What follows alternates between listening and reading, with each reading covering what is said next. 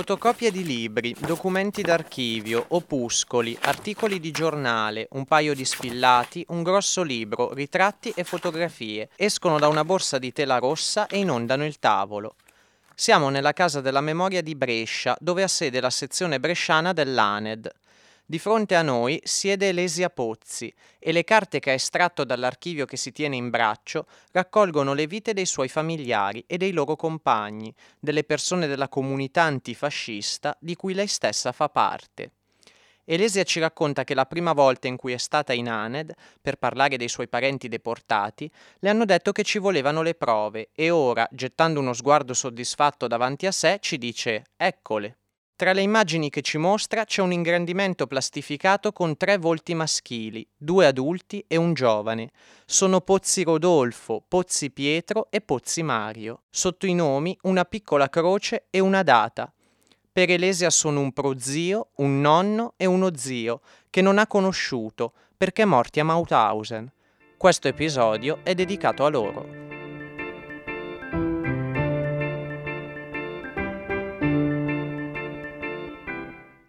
Aneddoti è il podcast che raccoglie le storie dei deportati italiani nei campi nazisti, di chi venne perseguitato per ragioni politiche, razziali o militari. Ultimamente vi abbiamo raccontato le storie legate a Bergamo. I prossimi episodi tracceranno i ritratti di alcune figure bresciane per cui è stata posata una pietra d'inciampo. Se per caso vi siete imbattuti in uno di quei sanpietrini dorati e vi siete chiesti che significato avesse, siete nel posto giusto per scoprirlo. Io sono Leonardo Zanchi e vi condurrò nel racconto. Al mio fianco ci saranno le voci dei familiari dei deportati, testimoni indiretti che attraverso la ricerca e i ricordi di famiglia hanno provato a ricostruire le vicende dei loro cari. Aneddoti vuole essere un filo che unisce passato e presente, riscoprire la memoria delle nostre comunità per esserne parte consapevole.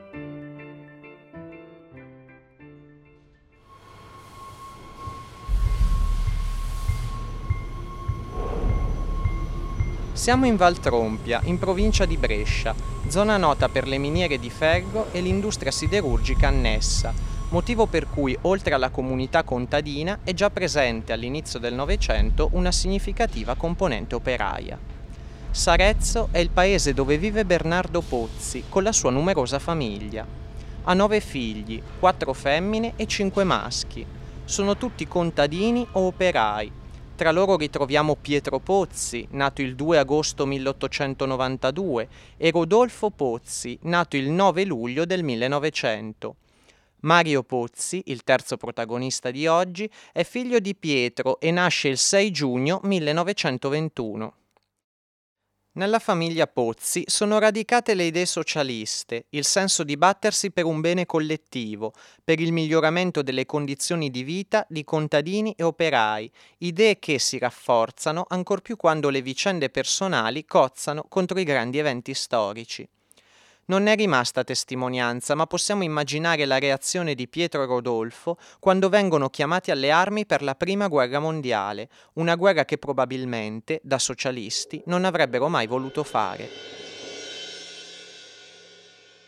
Però nelle trincee nasce anche una profonda solidarietà tra operai e contadini del nord e operai e contadini del sud.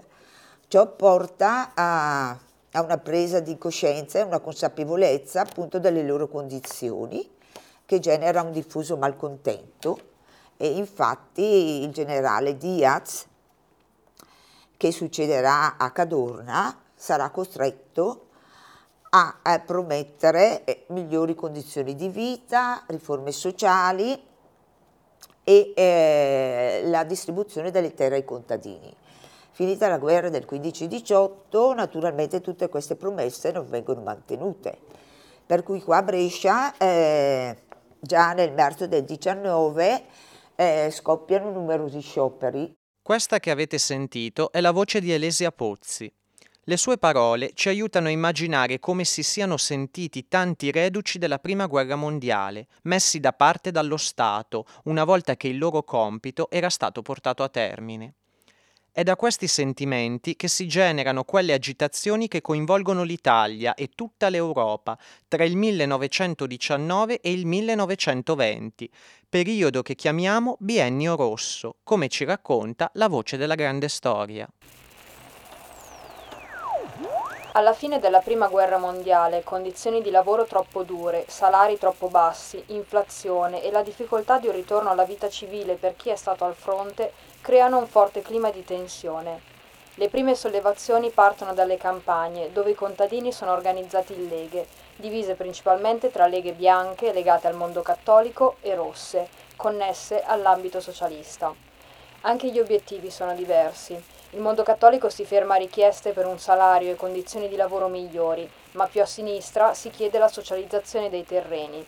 Interessante ricordare che in Italia nel 1919 le prime elezioni post-conflitto vedono tra i partiti vincitori a livello di voti quello socialista e il neonato Partito Popolare guidato da Don Sturzo, antesignano della democrazia cristiana. Le agitazioni coinvolgono anche le fabbriche del nord Italia, si sciopera e si occupano le fabbriche, sono gli stessi operai a controllarle, equipaggiati con le armi del conflitto appena concluso. Gruppi ristretti pensano che da qui possa innescarsi una rivoluzione sul modello sovietico, ma mancano le condizioni per arrivare a tanto. Gli scioperanti sono divisi tra loro, non hanno l'appoggio delle forze armate e hanno contro la classe padronale. Il governo Giolitti trova un modo per mediare, strappando ai dirigenti un accordo per un miglioramento dei salari e delle condizioni di lavoro. Uno degli effetti collaterali del biennio rosso è la paura che si diffonde nel ceto borghese, nei latifondisti e tra gli industriali. In questo sentimento troverà terreno per attecchire il partito fascista, coinvolto in prima linea nella repressione violenta delle lotte contadine e operaie e supportato dalla classe dirigente. Pietro e Rodolfo sono direttamente coinvolti nelle lotte e i Pozzi maturano una posizione antifascista di fatto contemporaneamente alla nascita dello stesso fascismo. Quando i miei cominciano a, a sentire di nuovo i discorsi tipo un posto al sole di Mussolini, quindi guerra, quindi occupazione della Libia, dell'Etiopia, dell'Eritrea e della Somalia, loro eh, sono chiaramente schierati contro la guerra e vengono segnalati al casellario politico della questura come pericolosi antifascisti, socialisti, massimalisti. Essere segnalati voleva dire che se non avevi la tessera non potevi mandare i figli a scuola, se non avevi la tessera, se venivi licenziato non trovavi lavoro e soprattutto si creava eh, nei confronti dell'antifascista e della sua famiglia un clima di terrore e di paura.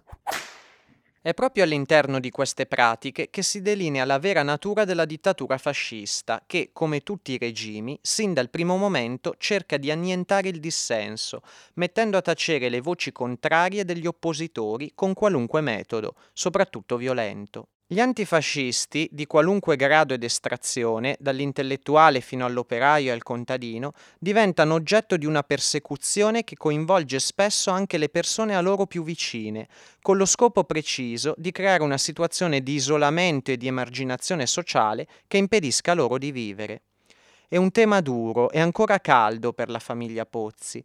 Prima di ricominciare, Elesia prende fiato un attimo diciamo, questo clima di terrore eh, si concretizza per quanto riguarda i miei familiari nel fatto che i fascisti potevano entrare in qualsiasi ora del giorno e della notte, picchiarli, bastonarli e anche frustarli con l'erbo di bue.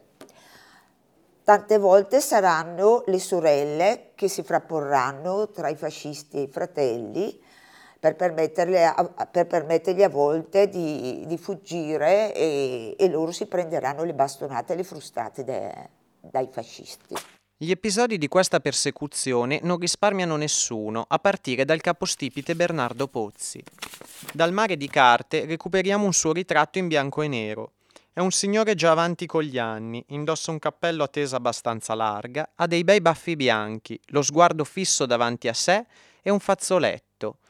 Elesia, con la fotografia in mano, racconta... Ad esempio, eh, questo mio bisnonno aveva una casa in montagna e un giorno eh, il suo cane torna da solo in paese, per cui i figli si allarmano, vanno in montagna, lo troveranno svenuto perché era stato bastonato, picchiato dai fascisti e si era talmente rimpicciolito che riusciranno a portarlo dalla montagna nella gerla dove in genere si trasporta la legna. In un documento della Regia Prefettura di Brescia, datato 24 febbraio 1931, troviamo traccia di come già da anni i pozzi fossero nel mirino della repressione fascista. Pozzi Pietro si fece notare in passato come professante idee socialiste massimaliste e quale semplice gregario svolse attività di propaganda per la diffusione delle sue idee tra l'elemento operaio. Anche dopo l'avvento del fascismo al potere non mutò atteggiamento, tanto che nel giugno 1926 fu denunziato unitamente ad altri sovversivi in stato d'arresto all'autorità giudiziaria, quale responsabile di associazione a delinquere diretta a commettere reati contro l'ordine pubblico, ma venne assolto in istruttoria denunziato quindi alla locale commissione provinciale quale elemento pericoloso dell'ordine nazionale dello Stato, con ordinanza della stessa 7-12-1926 fu ammonito. Il medesimo fu munito di carta d'identità. Le leggi speciali per la difesa dello Stato nel 1926 estendono l'applicazione dell'ammonizione anche ai politici e non più solo ai pregiudicati comuni. Essere ammoniti comporta una serie di obblighi e divieti che rendono più complicato ogni tipo di contatto sociale e quindi l'attività di coordinamento politico. L'ammonizione aveva una durata di due anni, era obbligatorio trovare un impiego stabile e rapidamente, presentarsi con una certa frequenza prestabilita, solitamente due volte al mese, alle autorità, portare sempre con sé la carta precettiva, cioè quella che attestava l'ammonizione. Si aveva il divieto di rimanere fuori casa dopo il tramonto e prima dell'alba, di avere contatti con altri pregiudicati, di portare armi, frequentare luoghi di aggregazione pubblici e privati, tra cui case chiuse e osterie, e addirittura allontanarsi dal paese di residenza senza avvisare. In questo contesto la carta d'identità diventa uno strumento di controllo per poter identificare l'ammonito. Non è dunque un caso che proprio nel 1926 tre dei fratelli Pozzi vengano ammoniti. Appena disponibile un nuovo strumento di repressione preventiva, viene applicato. Oltre a Pietro, anche Rodolfo e un altro fratello, Angelo, sono schedati nel casellario politico centrale, cioè l'elenco che raccoglieva i fascicoli dei sovversivi. Tutti e tre sono ammoniti e dotati di carta d'identità per l'identificazione mio nonno Pozzi Vittorio, Pozzi Pietro Vittorio, viene arrestato dai fascisti e, e sera verso le 10 fortunatamente passano vicino a un'industria, la Filanda Bernocchi di Cogozzo, che è un paese vicino a Sarezzo, e fortunatamente stanno uscendo le operaie del secondo turno, per cui loro si rendono subito conto della situazione circondano i fascisti e mio nonno, naturalmente i fascisti non si aspettavano un gesto di questo tipo, di solidarietà di questo tipo, e permettendo quindi a mio nonno di defilarsi e scappare. I fatti che vi abbiamo raccontato fino a qui risalgono, come abbiamo detto, al periodo che precede l'occupazione nazista del nostro paese. Ci teniamo a sottolineare questo aspetto, perché spesso si tende a dire che il regime fascista ha preso una brutta piega soltanto dopo aver stretto alleanza con il nazismo. Una vicenda come questa della famiglia Pozzi ci sembra emblematica per capire invece come il fascismo e le sue pratiche non possano essere oggetto di alcuna rivalutazione a posteriori. Si tratta di una dittatura che afferma con la violenza e la repressione la propria supremazia sin dalle sue origini e qualsiasi tentativo di giustificare o minimizzare questi aspetti non ha alcun fondamento storico e rappresenta forse il tentativo un po' meschino di evitare di assumersi la responsabilità di quanto accaduto accaduto. Fare i conti con quel passato è un processo che un paese libero e democratico dovrebbe affrontare per giungere alla piena consapevolezza di sé e comprendere a fondo l'essenza della nostra Costituzione, nata proprio dalla lotta al nazifascismo e fondamento dello Stato. L'armistizio crea una situazione di completo sbandamento per l'esercito italiano e si ha come conseguenza l'occupazione nazista del centro-nord Italia. Sono giorni in cui per le campagne e le montagne si incontrano giovani militari in fuga verso i propri paesi. Cercano abiti civili per camuffarsi, cibo, posti in cui passare la notte sono in pericolo di rastrellamento da parte tedesca e verranno a breve considerati renitenti alla leva da parte della Repubblica Sociale Italiana. Lo stesso Mario Pozzi, allora 22enne, abbandona il proprio servizio nel 57 Reggimento Fanteria di stanza Vicenza e torna a Sarezzo.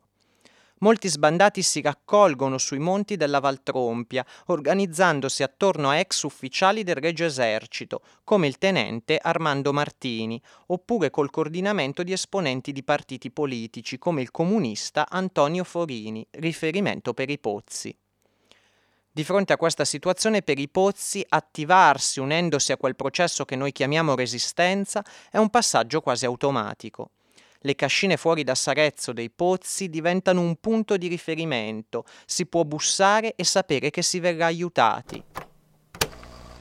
In un'intervista degli anni Ottanta, Antonietta Pozzi, sedicenne all'epoca dei fatti, racconta di come suo padre Pietro avesse convinto la moglie Maria Toniato a cedergli gli ori di famiglia, l'unica dote in suo possesso, per comprare vestiti e viveri per i soldati sbandati che si univano alle bande partigiane. Nell'autunno 43 manca ancora un'organizzazione organica delle bande. I pozzi fanno parte di formazioni autonome, ma sappiamo che Pietro partecipa con altri a una riunione alla Malga di Frondine, tra la Valsabbia e la Valtrompia, coordinata dal giovane comunista Eugenio Curiel, ex professore allontanato dall'università nel 1938 perché di origini ebraiche, confinato e da anni attivo nella stampa clandestina. Non sappiamo della partecipazione dei Pozzi ad azioni armate, ma comunque i loro legami con le formazioni locali emergono in diversi casi. Molto rilevante per la Valtrompia è l'attacco nazifascista del 9 novembre 1943 a Croce di Marone, che disperde le bande listanziate. Come ricorda sempre la testimonianza di Antonietta, in quelle circostanze il tenente Martini, febbricitante, trova rifugio proprio nella cascina della sua famiglia. Nel dicembre del 1943 arrivano proprio a Sarezzo una quindicina di russi, inviati lì dal coordinamento del Partito Comunista clandestino, tramite Casimiro Lonati, che, avendo studiato in Unione Sovietica, conosceva il russo. A questi uomini vengono fatti indossare abiti civili e subito nascosti nelle cascine sui monti attorno a Sarezzo. Rodolfo Pozzi e altri operai comunisti si adoperano per far arrivare loro carne e pane. Il problema è che chiaramente questa loro attività non passa inosservata all'interno del paese. Nel paese ci sono varie spie, delatori, per cui il 13 dicembre del 1943 eh, mia cugina si ricorda bene perché è proprio il giorno di Santa Lucia, per cui tutti erano a casa, erano insieme a festeggiare e arrivano i fascisti e minacciano di dar fuoco alla casa. Loro avevano costruito una tramezza e riescono a, a scappare verso la montagna e scappano appunto mio zio Pozzi Rodolfo, e mio nonno Pozzi Pietro e la moglie di Pozzi Rodolfo. Paola Lucchini, si chiama così la moglie di Rodolfo, ed è proprio lei che tergiversa con i fascisti che piombano nella casa dei Pozzi, cercando di prendere tempo per garantire la fuga al marito e al cognato. I due scappano verso il monte dietro una cascina, Sotto la stalla i pozzi hanno ricavato un rifugio segreto ed è lì che nascondono abiti civili da fornire ai disertori dell'esercito, perché li sostituiscano alla divisa, insieme ad armi, vettovaglie e soprattutto alcuni dei rifugiati russi. Non appena i fascisti se ne vanno, anche Paola raggiunge la stalla e da lì possono osservare i fascisti che ritornano verso la casa e portano via le mucche, privando la famiglia delle proprie fonti di sostentamento.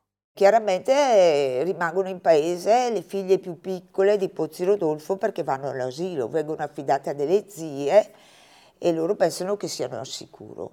E invece un delatore preleva la bambina di Pozzi Rodolfo dall'asilo Pozzi Renata la porta in un piccolo negozietto di dolciumi eh, vicino all'asilo e gli si chiede in continuazione dov'è il suo papà. La bambina viene ritrovata dalla zia Cesarina Pozzi, che però è a sua volta arrestata e portata alla caserma di Gardone. La sera stessa il marito si presenta con in braccio il figlio neonato piangente e Cesarina viene rilasciata. Questo episodio, che vede il coinvolgimento diretto addirittura di una bambina che va all'asilo, rende chiaro ai Pozzi come ormai sia troppo pericoloso per loro tornare in paese e come quella di cui sono vittime sia una persecuzione totale, che non si ferma nemmeno di fronte ai bambini. I fratelli Pietro e Rodolfo Pozzi, quest'ultimo con il nome di battaglia Nando, continuano a supportare i partigiani russi durante i primi mesi del 1944. Nell'estate dello stesso anno si uniscono al distaccamento Gheda Speziale, un gruppo di ribelli comunisti dipendente dalla 54esima Brigata Garibaldi della Valle Camonica, di cui fa parte, con un ruolo di rilievo, anche un altro loro fratello, Stefano Pozzi. Il rifugio segreto costruito sotto la stalla continua a fare da base di appoggio anche per questa formazione, fino a quando alla fine di agosto la GNR, Guardia Nazionale Repubblicana dei Fascisti di Salò, lo scova.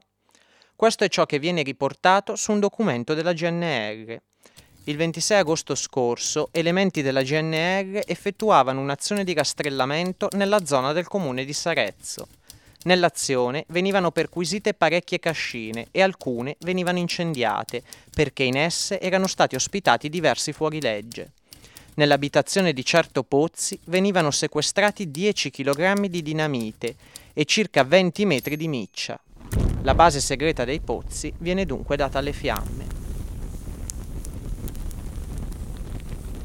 Nonostante questo fatto, il gruppo Gheda Speziale va compiendo azioni sempre più efficaci e si amplia, arrivando ad accogliere circa 80 uomini, al punto da essere riconosciuto ufficialmente, nell'ottobre 44, come 122esima Brigata Garibaldi, al comando del trestino Giuseppe Verginella. Tra il 15 e il 28 ottobre 1944, però, una serie di rastrellamenti nazifascisti provocano la dispersione della brigata. Chi scampa alle catture si rifugia in case fidate della Valtrompia. Purtroppo eh, pri- ai primi di novembre a, a mio zio Pozzino Rodolfo fa molto male una gamba e non riesce a curarsi in montagna e per cui scende in paese. Il 7-11 eh, la casa viene circondata probabilmente per una dilazione non ho ancora aperto gli occhi che mi tirano via le coperte e i lenzuoli. Ci sono i tedeschi tutti intorno al letto. Antonietta Pozzi, sorella di Mario, descrive in dialetto il momento in cui i nazisti piombano in casa della famiglia Pozzi. Il 7 novembre 1944 i nazifascisti invadono la casa dei Pozzi, mentre sono ancora tutti a letto, una strategia consolidata per evitare la fuga dei ricercati. Trovano Rodolfo nascosto in uno stanzino segreto ricavato nell'atrio della sala. Pietro, che dormiva nel fienile, tenta la fuga da dietro la casa e viene preso, e da ultimo è catturato anche Mario, probabilmente perché ha la sfortuna di trovarsi lì. Sappiamo infatti che dal febbraio 1944, grazie a un esonero, lavora alla Fare, fabbrica armi Regio Esercito. La stessa mattina viene arrestato anche Spartaco Belleri, figlio di Lorenzo Belleri, segretario del Partito Socialista a Sarezzo nel primo dopoguerra. Anche Spartaco è attivo come partigiano e pare si faccia prendere al posto del padre Lorenzo che era ricercato.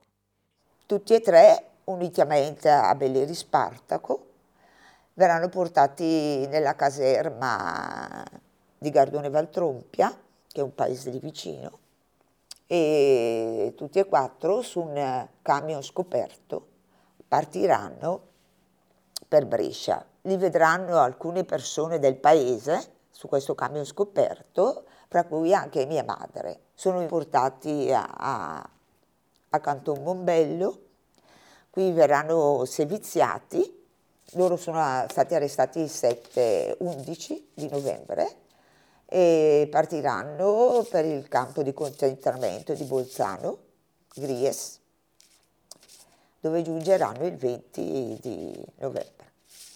Siccome sono segnalati come pericolosi, verranno posti nelle celle nere, settore E, dove imperversavano due ucraini, Otto Sain e Misha Seifert, che per gli eccidi commessi, eh, grazie alla scoperta dell'armadio delle vergogna, eh, Misha Seifert verrà portato in Italia nel 2008 e sconterà la pena dell'ergastolo a Gaeta. Dell'armadio della vergogna e della storia di Misha Seifert vi parleremo in un approfondimento dedicato sulla nostra pagina Instagram Aneddoti Podcast. Paola Lucchini riceve alcune lettere dal marito Rodolfo, grazie alle quali viene a sapere che si trovano a Bolzano e temono un trasferimento. Rodolfo chiede alla moglie di portargli del cibo, le sigarette e qualcosa per togliere i pidocchi. E ho fatto una bella valigiona io, grossa, racconta Paola, sempre nell'intervista insieme ad Antonietta Pozzi. Così, carica come un mulo, come sottolinea più volte, compie da sola il viaggio verso Bolzano, grazie a un lasciapassare, col papir, come lo definisce lei con la vividezza del dialetto. Con tutti i rischi del caso, arriva fuori dal campo, facendo un ultimo tratto a piedi.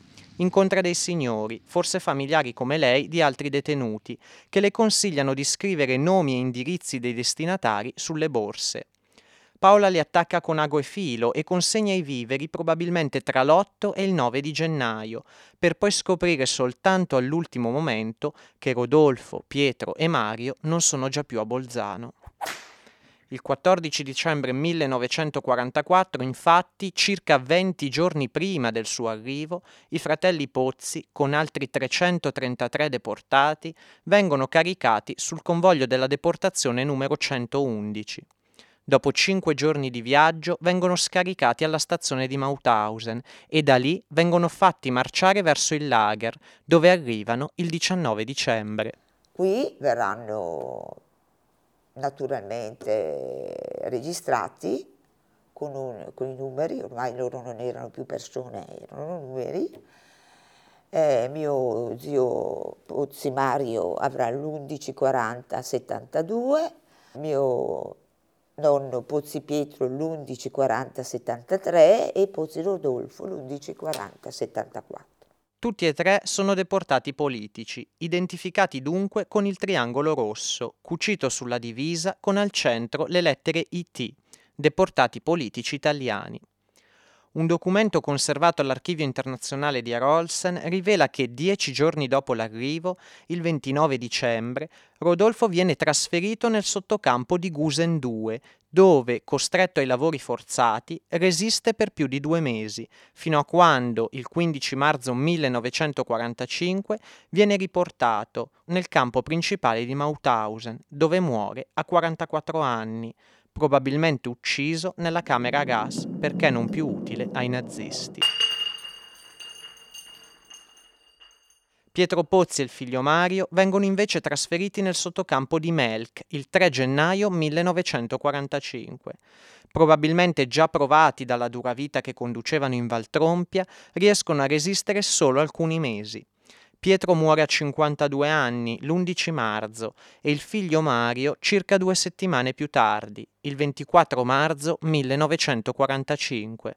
Aveva 23 anni.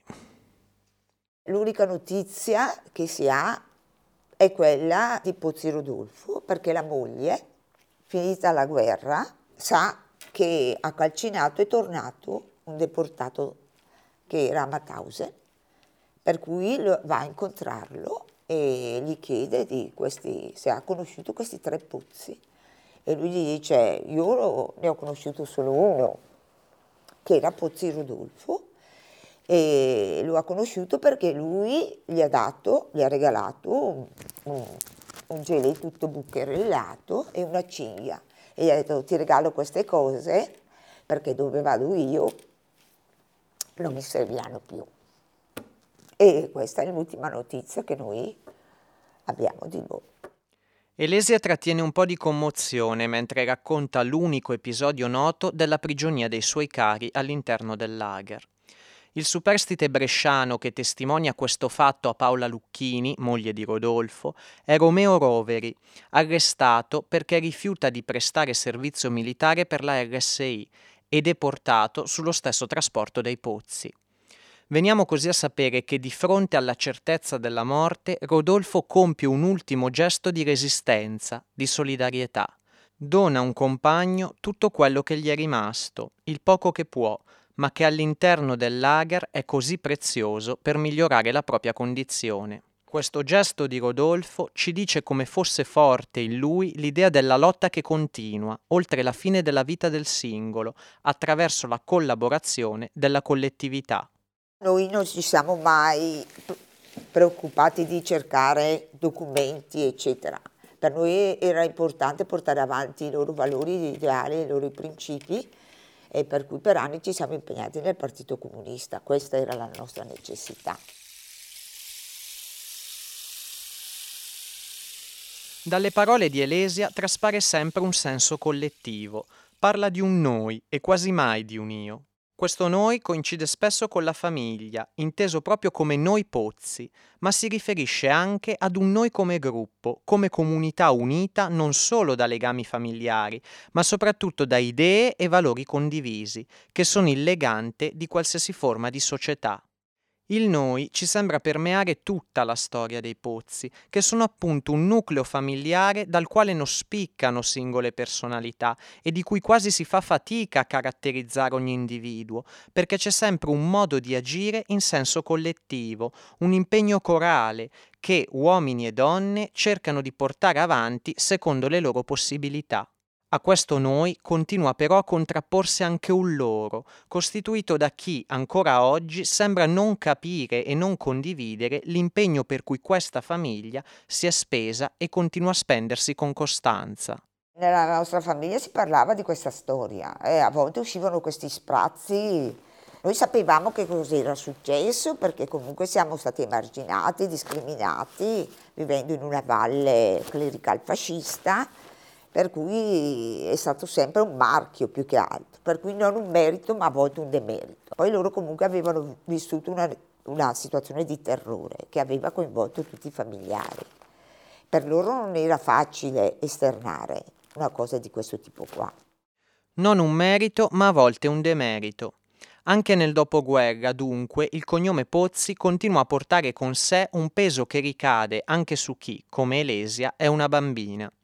Per i suoi familiari non è facile fare memoria, in quanto vittime di una persecuzione, ma anche e soprattutto il contesto in cui vivono non si dimostra favorevole nei loro confronti sono i segni lasciati da una guerra civile che ha diviso la società italiana e che rendono difficile una riappacificazione senza passare dal riconoscimento di una parte giusta e di una ingiusta e dall'assunzione delle responsabilità di ciascuno. Per capire come questa discriminazione più o meno latente sia continuata, Elesia ci racconta un episodio degli anni 60 riguardante suo padre Pietro. Lui partecipava nella commissione interna dove lavorava lui come membro del Partito Comunista. Per cui quando chiude la fabbrica nel 68, lui viene naturalmente come tutti licenziato. Ma è molto difficile per lui trovare lavoro in una valle di questo tipo qua perché andavano anche dal prete a chiedere comunista, per cui niente. Per cui lui nel 68 ha dovuto eh, umiliarsi e iscriversi alle liste speciali di orfanello di guerra a 47 anni, figlio di perseguitati politici. Per cui entrare in fabbrica nei posti speciali che mio padre, pur essendo stato un IMI, si è sempre, diciamo, ha parlato anche poco della sua storia perché questa è la storia più importante. Cioè la cosa è continuata, non è mai finita, però chiaramente rispetto a quello che hanno sofferto loro è un'altra storia. Diversi anni dopo anche a Elesia accade qualcosa di simile. Stava per cominciare a lavorare in posta ed era comune che le autorità si informassero della reputazione dei candidati, spesso rivolgendosi al prete del paese per avere informazioni. Per strada, a Sarezzo, Elese incontra casualmente i due carabinieri incaricati di questo compito, che, non avendo trovato il prete, le chiedono Lei per caso conosce una certa Elesia Pozzi? Elesia risponde Sì, la conosco. E che tipo di persona è? Una brava persona, risponde lei. Mentre ce lo racconta sorride compiaciuta e ci ricorda le parole di un'ex deportata di Bolzano, Marisa Scala. L'ironia è la dignità di una donna libera. Elesia, prima di salutarci, riordina tutti i documenti sparsi sul tavolo e li ripone nella sua borsa di tela rossa, una sorta di archivio che viaggia con lei. Sono carte frutto di una ricerca iniziata in tempi recenti, come ci ha spiegato, proprio perché i suoi familiari, come molti altri, non hanno avvertito la ricostruzione dei fatti come esigenza primaria ma Elesia si è data da fare. I viaggi della memoria nel lager di Mauthausen, fatti con suo padre e sua sorella, danno il via al suo impegno nell'approfondimento di quanto accaduto ai propri cari, impegno che oggi la porta nelle scuole, a incontrare gli studenti, dove trova quell'interesse che spesso è mancato in chi ha circondato lei e la sua famiglia. Il messaggio da dare ai più giovani è che nella vita eh, bisogna fare delle scelte, delle scelte, sempre, scegliere questi hanno scelto. A Sarezzo oggi ci sono tre pietre d'inciampo a ricordare Rodolfo, Mario e Pietro Pozzi, davanti alla loro casa in via Dante 150. Ci piace pensare che qualcuno vada a cercarle dopo aver ascoltato questa storia, oppure sia arrivato qui proprio perché, dopo averle viste, ha provato a scoprire qualcosa in più su una famiglia che ha attraversato i fatti del secolo scorso, scegliendo di combattere con convinzione la dittatura fascista e l'occupazione nazista, per darci la libertà di vivere in un paese democratico. Questo è Aneddoti. Io sono Leonardo Zanchi. I testi sono miei e di Andrea Gio. La voce della grande storia e la produzione audio sono di Andrea Gio. Aneddoti nasce da un'idea della sezione di Bergamo dell'ANED, Associazione Nazionale Ex Deportati nei campi nazisti. Questo episodio è stato realizzato grazie alla collaborazione con la sezione di Brescia dell'ANED, che ringraziamo per aver condiviso con noi le vicende che custodiscono, nell'anno di Bergamo e Brescia, capitale della cultura. Un ringraziamento particolare a Elesia Pozzi per il tempo e l'attenzione che ci ha dedicato. Ringraziamo il ricercatore storico Isaia Mensi per le informazioni che ci ha fornito su questa vicenda Ringraziamo anche il professore Rolando Anni dell'Archivio Storico della Resistenza Bresciana e dell'Età Contemporanea per la disponibilità con cui ci ha accolto. Trovate aneddoti su Instagram e Facebook.